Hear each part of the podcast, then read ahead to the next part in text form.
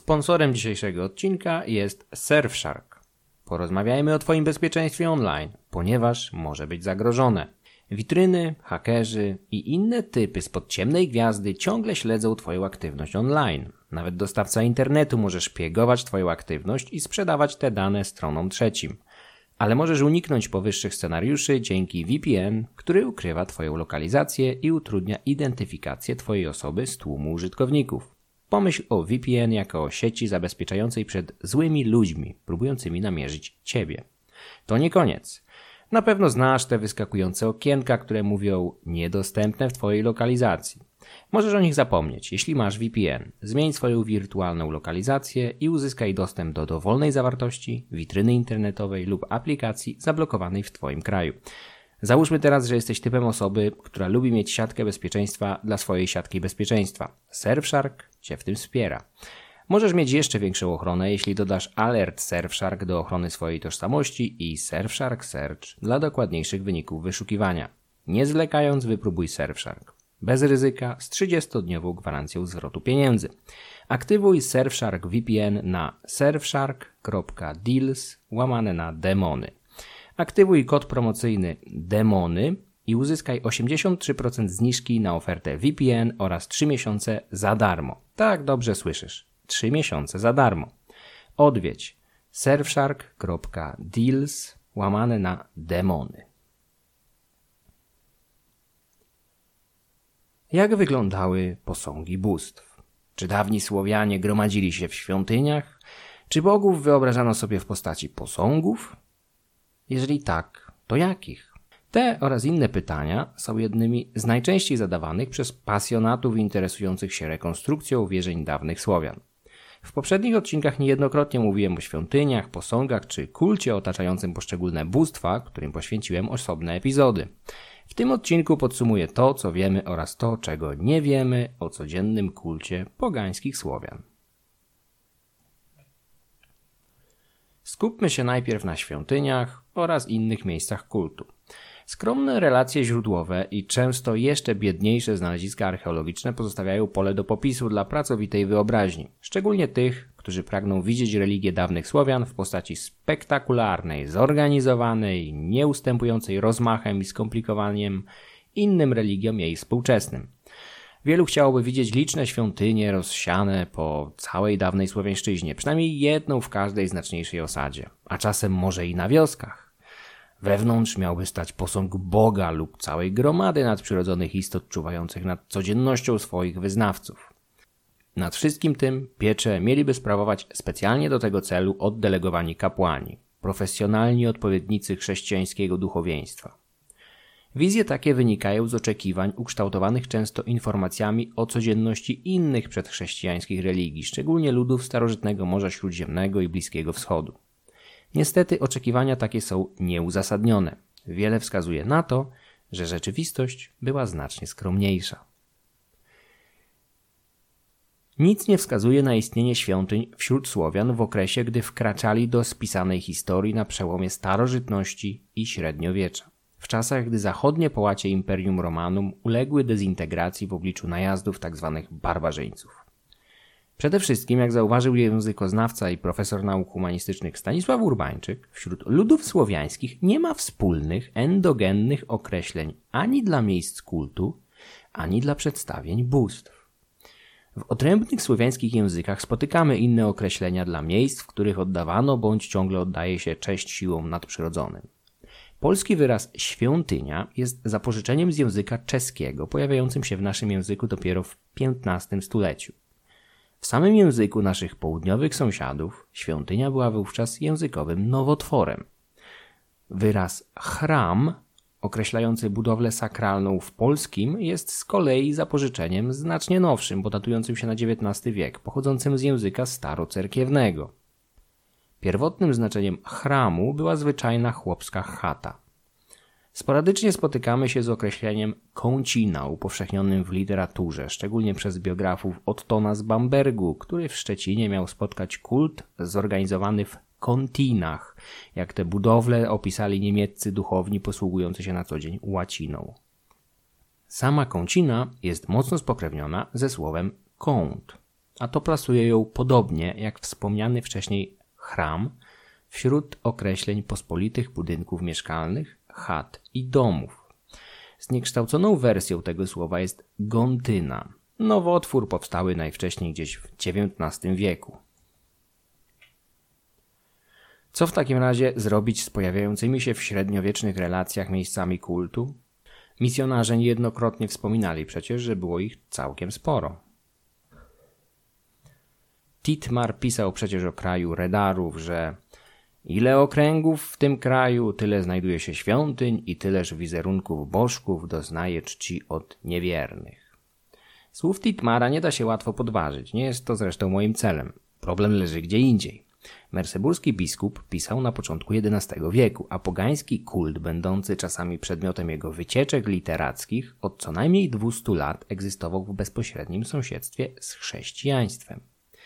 Nie można również pomijać wpływów skandynawskich, chociaż akurat te nie mogły być równie inspirujące, ponieważ najzwyczajniej w świecie pogańscy Skandynawowie nie słynęli ze zbyt licznych i okazałych miejsc kultu.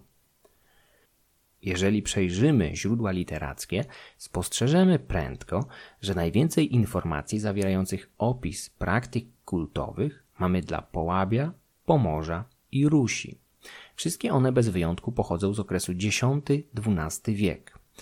Relacja Prokopiusza z Cezarei opowiadająca o Słowianach naddunajskich jest 400 lat starsza, powstała w pierwszej połowie VI wieku, ale nie ma tam żadnej wzmianki o świątyniach. Jego zdaniem Słowianie czcili jednego Boga, Pana Błyskawicy. Poza nim zaś oddawali honory rzekom, nimfom i innym jakimś duchom. Składali im co prawda ofiary, ale nie dowiadujemy się żadnych konkretnych szczegółów. Nie mam tutaj zamiaru zaprzeczania istnieniu świątyń u Słowian w ogóle, niewiele mam jednak dowodów na ich istnienie we wczesnych stadiach rozwoju tego etnosu. Istnieje tendencja do interpretowania wszelkich większych budynków odkrytych przez archeologów w bezpośredniej bliskości ofiarnych palenisk jako świątyń. Od po prostu odkrywamy jakieś autentyczne miejsce kultu zawierające wiele warstw spalenizny z fragmentami kości zwierząt ofiarnych, znajdujące się poza obrębem dawnych zabudowań. Tuż obok paleniska natrafiamy na ślady jakiegoś większego budynku i od razu mamy świątynię. A jak są dwa budynki, to jeden może być domem kapłana, a drugi, a czemuż by nie, stajnią świętego Ogiera. Dokładnie na taką interpretację natrafiłem, czytając niedawno w pewnej książce o słowiańskiej wierze i kulcie w rozdziale poświęconym znaleziskom w bydgoskim Wyszogrodzie. A ponieważ obok miejsca kultu odkryto jakieś ludzkie ciało, od razu dostajemy potwierdzenie ofiar z ludzi. Problem w tym, że ślady dwóch niewielkich budynków mogą być po prostu jakimiś magazynami albo schronieniem dla ofiarników. Jeżeli miejsce kultu znajdowało się na terenie otwartym, to jest zupełnie możliwym, że wierni budowali takie prowizoryczne budowle.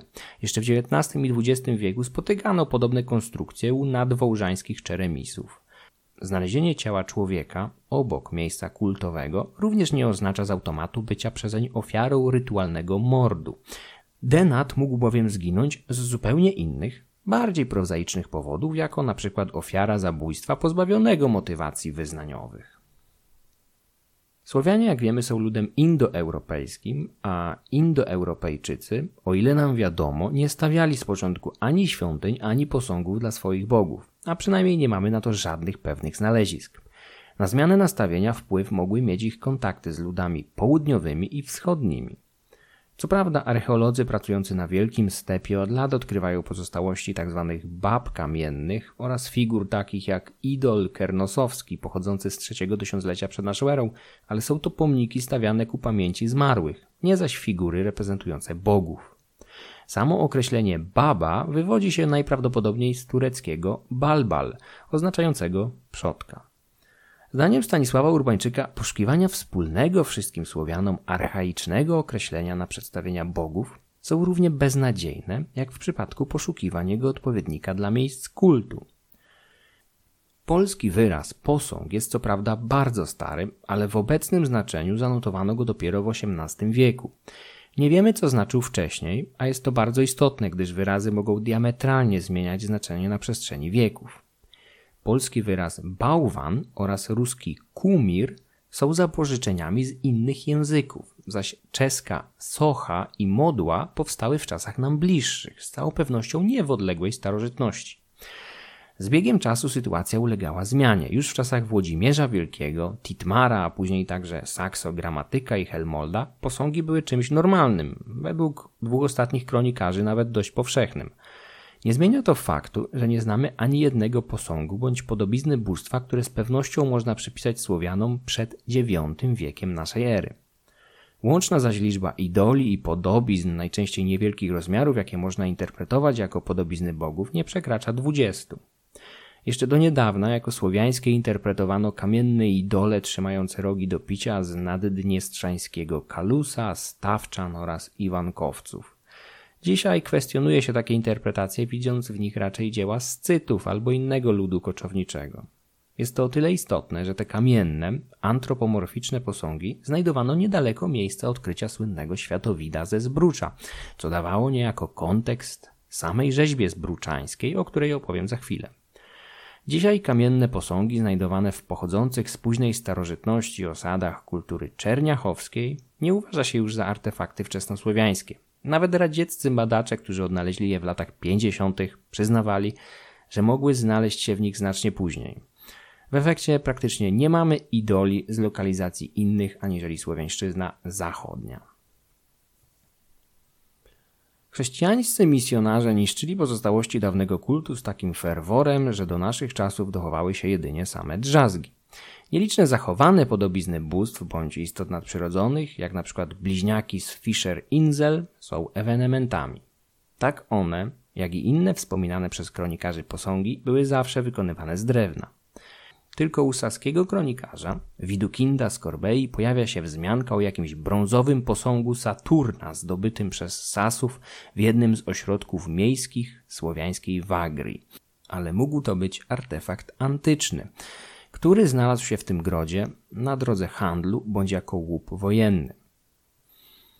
Poza tym wszystkie posągi są drewniane. Nawet tak zwany Panteon Włodzimierza składał się z sześciu drewnianych posągów, z których jedynie ten przedstawiający Peruna miał mieć jakieś zdobienia. Co ciekawe, bogowie ci stali pod gołym niebem. Fakt ten jest kolejną poszlaką przeczącą popularności i powszechności świątyń na słowiańskiej Rusi we wczesnym średniowieczu. W końcu mamy tutaj do czynienia z najważniejszym panteonem całej Rusi i ci bogowie stoją pod gołym niebem. Posągi niejednokrotnie pokrywano smołą, co chroniło je przed wilgocią oraz insektami. Przypuszcza się, że właśnie smołowaniu zawdzięcza swoją nazwę rugijski tiarnaglofi, najczęściej tłumaczony na czarnogłowa. Skoro jednak posągi były drewniane, to co z bodaj najsłynniejszym z nich? Światowidem ze Zbrucza, końcu ten najbardziej, bodaj kojarzony ze słowiańską mitologią i wierzeniami, artefakt powstał z wapienia. Światowid rodzi wiele pytań, po części wywołanych kiepską dokumentacją miejsca jego odkrycia. Nigdy nie ustalono dokładnie punktu, w którym z nurtów okraińskiego zbrucza wyłowiono posąg, co od początku rodziło przypuszczenia o sfabrykowanie całego artefaktu. Jakiś czas po przewiezieniu Światowida do Krakowa, podczas prac konserwacyjnych usunięto bezpowrotnie zacieki powstałe na powierzchni figury, które gdyby zachowane mogłyby dzisiaj pomóc nam w ustaleniu, jak wiele lat artefakt przeleżał w nurcie zbruczańskim. Co jakiś czas pojawiały się co prawda głosy poddające w wątpliwość jego autentyczność, to jest pochodzenie sięgające średniowiecza, ale są to głosy odosobnione. Światowida powszechnie uważa się za autentyczny posąg przedstawiający bóstwo lub bóstwa, bo w zasadzie to on bardziej przedstawia jakiś panteon. Problem leży z potwierdzeniem domyślnie słowiańskiego charakteru jego autorów. Jeżeli spojrzymy choćby na szablę zdobiącą jedną ze stron figury, to prędko uświadomimy sobie, że bliżej jej do broni koczowników wielkiego stepu, aniżeli uzbrojenia słowiańskich wojów. W tym miejscu świat nauki daleki jest od zgody i pomimo, że większość badaczy widzi w nim ten upragniony, najefektowniejszy z zachowanych artefaktów słowiańskich pogan, to zdarzają się również stanowiska mówiące, że to artefakt pozostawiony przez ludy tureckie, irańskie, Traków bądź nawet Celtów. Tak jak w wielu pozostałych aspektach, tak i tutaj wypracowanie wspólnego, niepodważalnego stanowiska w przyszłości nie wydaje się być prawdopodobne. Światowid ze Zbrucza pozostanie symbolem słowiańskiego kultu. ale będzie to symbol dyskusyjny, skażony niepewnością. Niewiele lepiej wygląda sytuacja ze specjalistami odpowiedzialnymi za kult, których dzisiaj określilibyśmy mianem kapłanów. W przypadku Słowian nie mamy praktycznie żadnych wzmianek o istnieniu przedstawicieli tego typu specjalizacji przed X stuleciem naszej ery. Milczy o nich Prokopiusz z Cezarei w swojej i tak bardzo oszczędnej wzmiance o zwyczajach najeźdźców z nad Dunaju. Ofiary na poziomie pojedynczego gospodarstwa z dużym prawdopodobieństwem składał sam gospodarz. Echo jego roli przetrwa zresztą setki lat. Jeszcze w XX wieku Kazimierz Moszyński będzie dostrzegał wiodącą rolę gospodarza w prostych rytuałach niosących ze sobą nutkę dawnego pogaństwa, szczególnie tych związanych z ogniem. Obrzędy na poziomie osady mógł sprawować w intencji wszystkich jej mieszkańców jakiś wybrany ofiarnik, z tym, że jest wysoce mało prawdopodobne, aby było to jego zajęcie pełnoetatowe, przynajmniej nie w niewielkich osadach. Ogół mieszkańców najprawdopodobniej wybierał spośród swojego grona kogoś wyróżniającego się wiekiem, szacunkiem i elokwencją. Kapłani w postaci odrębnej kasty pojawiają się dopiero na Pomorzu, ale i tam ich pozycja nie wydaje się przypominać tej, jaką dzierżył konkurencyjny wobec niej kler chrześcijański. Jak zauważył Dariusz Sikorski w swojej książce Kościół w Polsce za czasów Mieszka I i Bolesława Chrobrego, świątynią w Radogoszczy według Titmara mieli się zajmować specjalni opiekuni, których kronikarz określa łacińskim terminem ministri podczas gdy dla kapłanów znacznie właściwsze byłyby określenia flamines bądź sacerdotes. Dopiero saksogramatyk określi opiekunów świątyń, szczególnie rugijskich, terminem flamines. Tytuł ten wywodzi się od antycznych rzymskich kapłanów, tzw. Tak flaminów, którzy byli członkami jednego z najstarszych kolegiów kapłańskich w mieście nad Tybrem. Źródła wskazują na wykształcenie się elity kapłańskiej jedynie na Pomorzu i Połabiu i to dopiero w okresie intensywnych zmagań z chrystianizującymi te obszary Sasami, Polakami i Duńczykami. Jak pamiętamy z relacji Saksogramatyka czy biografów Ottona z Bambergu, kapłani owi opiekowali się przybytkami swoich bogów, sprzątali je przed uroczystościami, odprawiali wróżby często z użyciem świętych zwierząt, najczęściej boskich rumaków. Byli również jedynymi uprawnionymi do dosiadania tych zwierząt.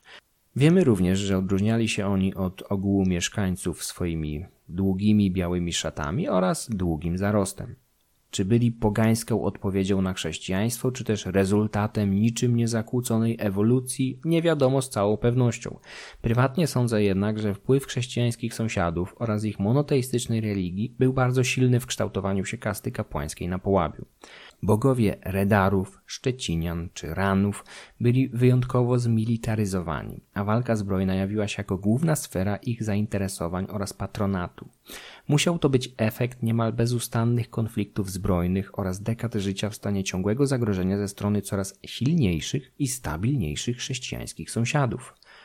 Plemiona połapskie walczyły o utrzymanie niezależności, a nic nie podkreślało ich odrębności od saskich czy duńskich najeźdźców tak mocno jak właśnie ich religia. Stąd pomiędzy X a XII wiekiem mogło dojść do istotnego wzmocnienia znaczenia ofiarników, którzy gdzieniegdzie mogli nawet zyskać autorytet większy od lokalnych książąt. Na tych ostatnich często spoglądano podejrzliwie z racji licznych powiązań łączących ich z chrześcijańskimi elitami. Ofiarnicy byli więc bardziej wiarygodni w swoim oporze wobec tego, co nowe. W końcu od utrzymania status quo zależała ich pozycja. W chrześcijańskiej rzeczywistości nie było miejsca dla żadnych flamines, poza tymi służącymi Jezusowi.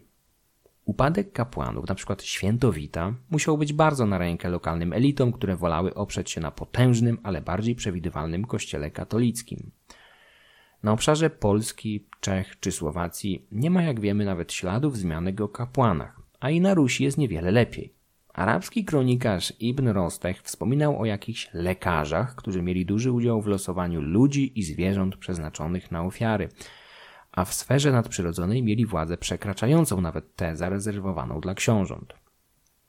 W latopisach często pojawiają się tak zwani wołchwowie, którzy mogą być co prawda odpowiednikami połapskich ministri i późniejszych flamines z Rugi, ale wcale nie muszą.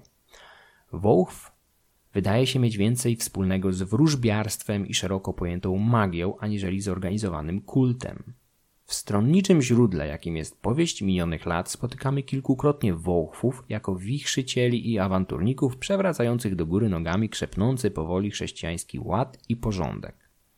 Przeciwko nim ramię w ramię występują lokalni książęta oraz członkowie ortodoksyjnego duchowieństwa.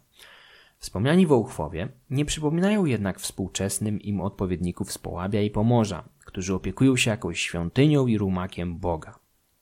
Wołchwowie są bardziej mobilni, krążą w społeczeństwie nieprzywiązani do żadnego konkretnego miejsca. Nie zawsze z ich zachowania da się nawet wywnioskować, czy reprezentują jakiegoś konkretnego Boga, czy też po prostu są reprezentantami innego systemu wierzeń opartego na magii. Stanisław Urbańczyk wyliczył trzy terminy łączące się z ofiarą. Pierwszym jest trzeba, czyli coś powinnego, należnego, albo inaczej dań. Słowo to ma potwierdzenia już w VIII wieku, stąd może być najstarszym z trzech. Kolejnym jest obiata, oznaczająca coś obiecanego, ślubowanego. Ostatnim jest żertwa, w dawnych czasach będąca pochwałą, uwielbieniem, a być może również zaproszeniem do ofiary. W staropolskim spotykano obiatę oraz żyżca, z tym, że ten drugi nie był ofiarnikiem, lecz starostą weselnym. Naturalnie dawny termin oznaczający osobę zajmującą się żertwą, czyli takiego żyżca, mógł z czasem przenieść się na starostę, ale nie mamy w tej materii stuprocentowej pewności i zapewne nigdy mieć nie będziemy. Aleksander Brykner podkreślał, że w zasadzie obiata i żertwa są zapewne jedynymi pozostałościami polskiego pogaństwa. Obiata funkcjonowała w języku staropolskim do XV wieku, kiedy to zastąpiła ją importowana z Czech ofiara. Wyraz przyniesiony przez chrześcijaństwo. Jak widzimy, nigdy nie ma lekko z wierzeniami dawnych Słowian. Nie ma póki co dowodów na występowanie rozwiniętej, odrębnej klasy kapłańskiej wśród Słowian przed X wiekiem naszej ery. Nie oznacza to, że nigdzie wśród ludów słowiańskich taka warstwa społeczna nie występowała. Po prostu nie ma na to żadnych potwierdzeń, więc jest to mało prawdopodobne.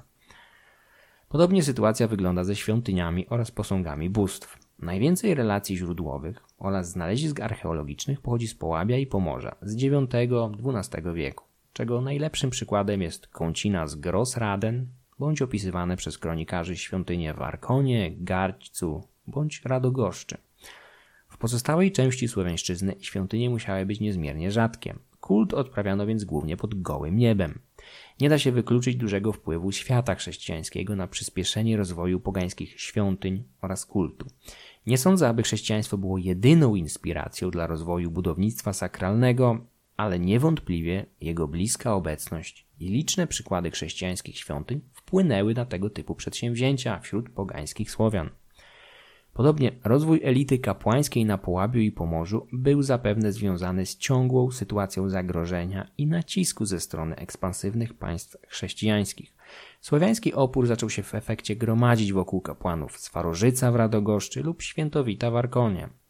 Ze wspomnianego okresu X-XII wieku pochodzą praktycznie wszystkie wzmianki o posągach lub figurach przedstawiających bóstwa, zarówno na Połabiu i Pomorzu, jak i na Rusi. O ile idole z zachodniej Słowiańszczyzny czasami stawiano w kącinach, o tyle te na wschodzie znajdowały się zazwyczaj pod gołym niebem. Przyszłość z całą pewnością przyniesie więcej odkryć, które być może pozwolą nam na obszerniejsze odtworzenie kultu słowiańskiego. Na zakończenie chciałbym dodatkowo przypomnieć o bezpieczeństwie online i sponsorze dzisiejszego odcinka, jakim jest Surfshark. Odwiedźcie surfshark.deals łamane na demony. Chciałbym również z całego serca podziękować wszystkim patronom tego podcastu, dzięki którym powstaje więcej dłuższych odcinków. Szczególnie zaś patronom w randze Peruna i Welesa. Filipowi, Mateuszowi, Piotrowi, Krzysztofowi, Pawłowi, Adzie. Słuchacze mogą dobrowolnie wspierać ten podcast poprzez Patronite. Link jak zawsze w opisie odcinka. Za wsparcie w każdej wysokości jeszcze raz dziękuję. Odcinki można komentować na YouTube oraz oceniać na Spotify i Apple Podcasts.